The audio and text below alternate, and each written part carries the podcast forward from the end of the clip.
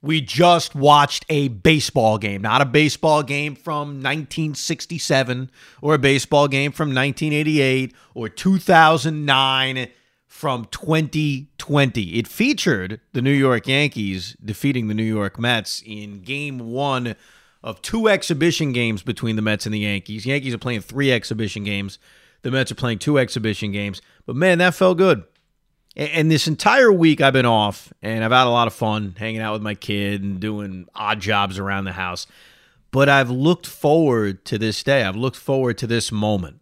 And I knew it's going to be a lot like spring training in that you get excited for the first spring training game. And then a few innings into the first spring training game, you say to yourself, okay, get me to the real stuff. That actually didn't happen, though, over the course of these three hours. It happened in the ninth inning. you know, when uh, Luis Guillorme made the error to start the ninth, and Diaz gave up the bloop single to right field, and then Luis Rojas says, "You know what? Let me screw around a little bit. Let me go to Daniel Zamora." And then the ninth inning became just this cluster, you know what. Outside of that, though, I loved it. I was watching baseball again. Now, tomorrow night or tonight, depending on when you're listening, and the Yankees play the Mets again, I don't know if I'm going to feel that way for nine full innings, but the end is near. Unlike in spring training when you watch that first game on February 27th and you get sick of it by the fifth inning, you have to tell yourself, okay, I got another month before opening day. It's a long time. We have less than a week before opening day. And at least for these three hours, and hopefully, as we lead towards opening days, the thoughts of this season isn't going to happen, or it's not going to work, or it's going to stop after a week. At least for now, we can get those thoughts out of our minds because, look, they opened up camp a couple of weeks ago. There have been issues along the way, no doubt about it, which we've discussed on the air. But here we had a baseball game, and we're less than a week away from opening day.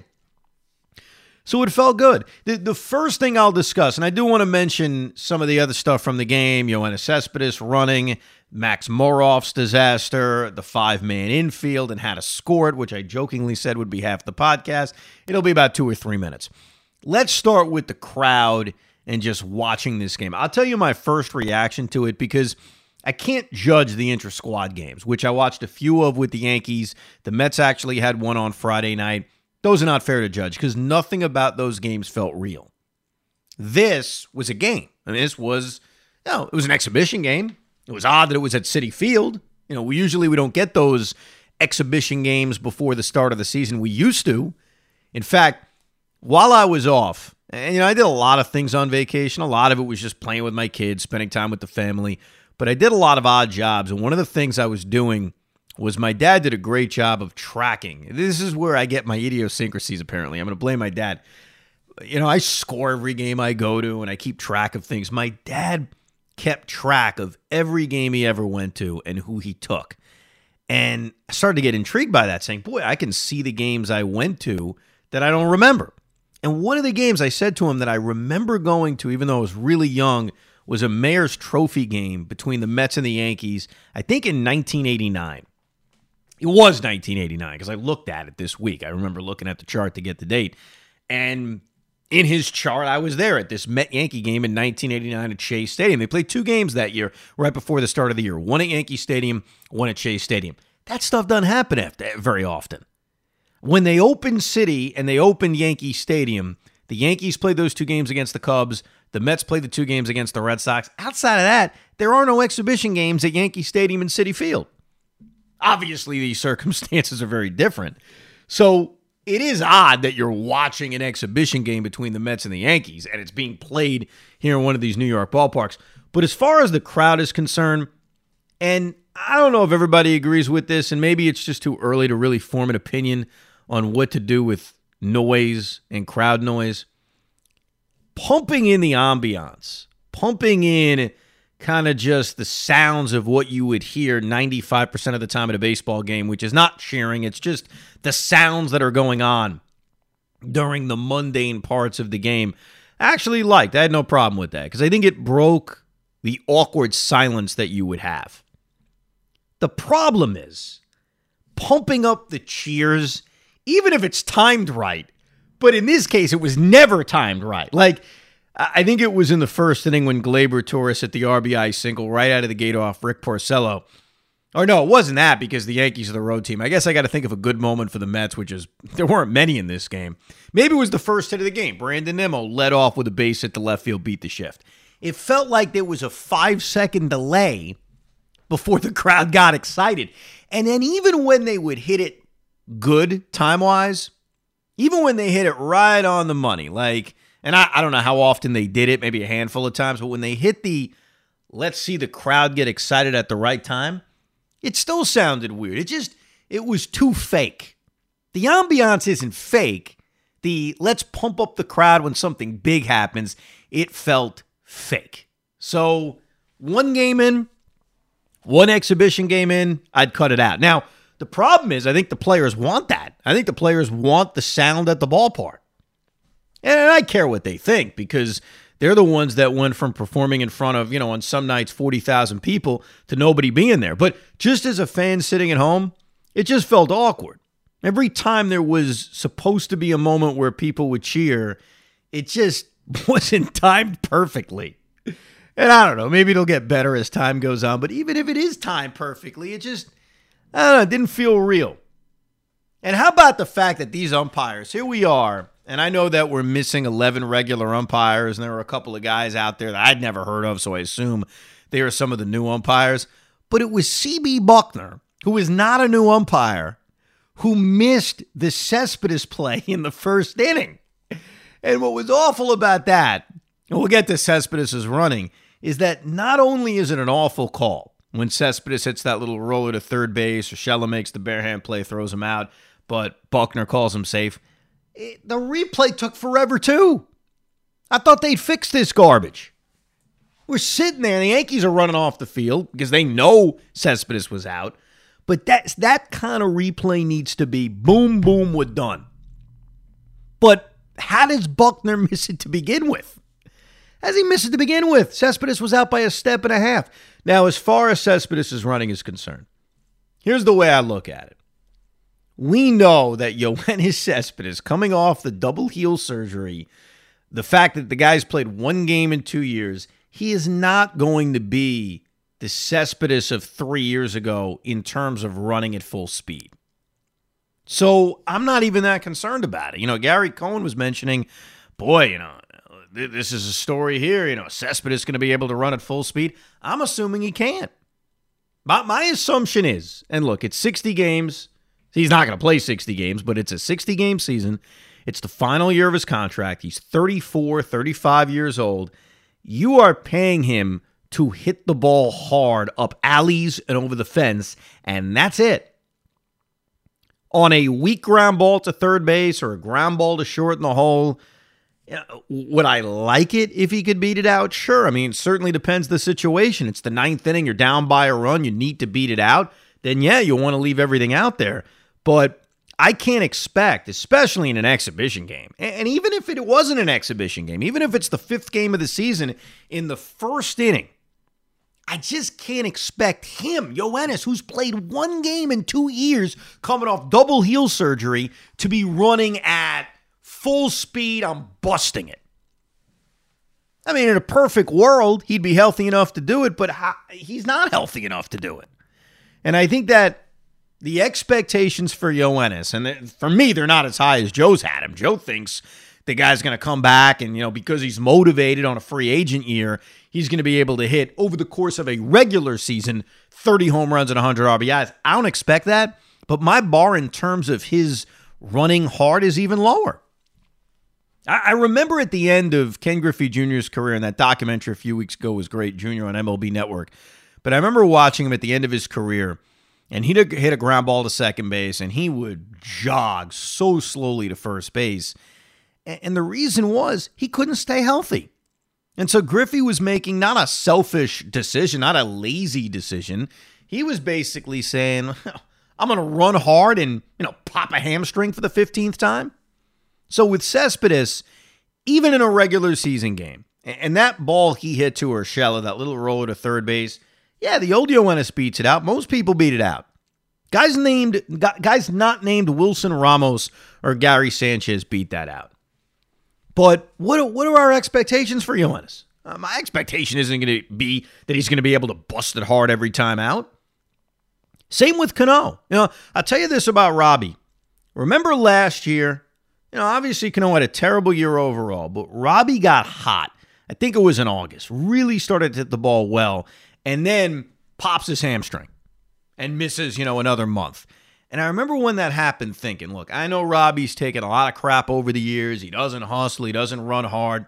When you're at that part of your career and your value to a team is offense and hitting the ball, I don't want to see a guy go out with a popped hamstring. I don't want to see him blow it out.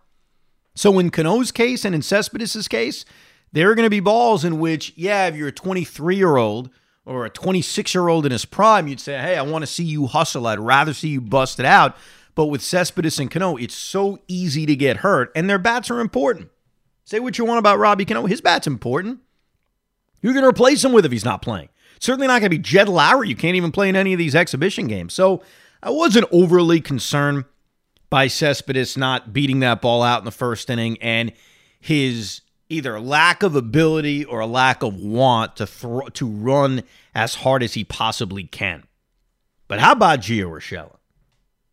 I mean, Gio Urshela last year was magnificent offensively, but he was so good defensively, and he reminded you that in this game tonight. How many really good defensive plays did he make?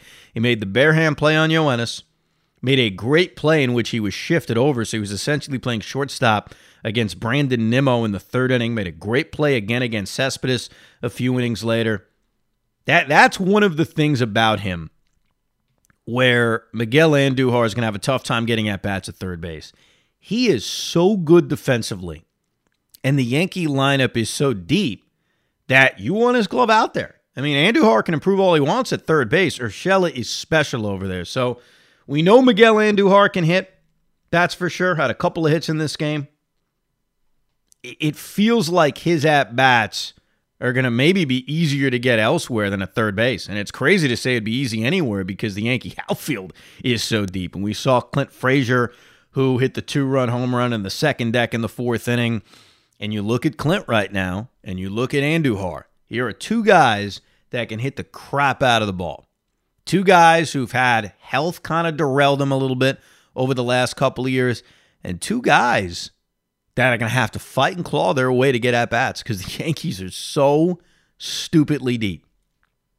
Last year, their depth was tested, and what's crazy is Andujar barely played, only at 48 at bats, 48 plate appearances because of his health issues. We know about Clint Frazier's health issues. The Yankees last year went from depth to depth to depth just to fill guys out, and they still went out and won the division. But right now, with Frazier and Andujar, two guys who hit in this game, we know they can hit. It is going to be very difficult for them to find at bats, other than Aaron Boone saying, "Hey, I'm making sure I give Giancarlo a day off a week, or I give Judge an off day a week, or I make sure." Uh, Aaron Hicks and Brett Gardner aren't playing every day because let's not forget Mike Tauchman who had three hits in this game. And Tauchman was crushing lefties last year. That's why when and look, I'm not going to judge the managing of Luis Rojas because he's managing not to win this game. He's managing to get guys work, and maybe in the case of Daniel Zamora, evaluate him. But when Zamora came into this game and he's facing Tyler Wade, think about think about it this way. Because I was looking at, okay, Zamora's in this game. Let's see who he's facing. He's facing Wade a lefty, Kratz a righty, and Tauchman a lefty. Well, what jumped out at me is Mike Tauchman was a just destroying left-hand pitching last year. So what advantage are you getting?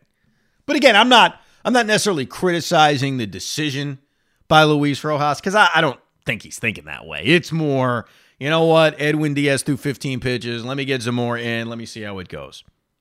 I'm trying to think of a few other things I wanted to get into from this game. Oh, the five man infield.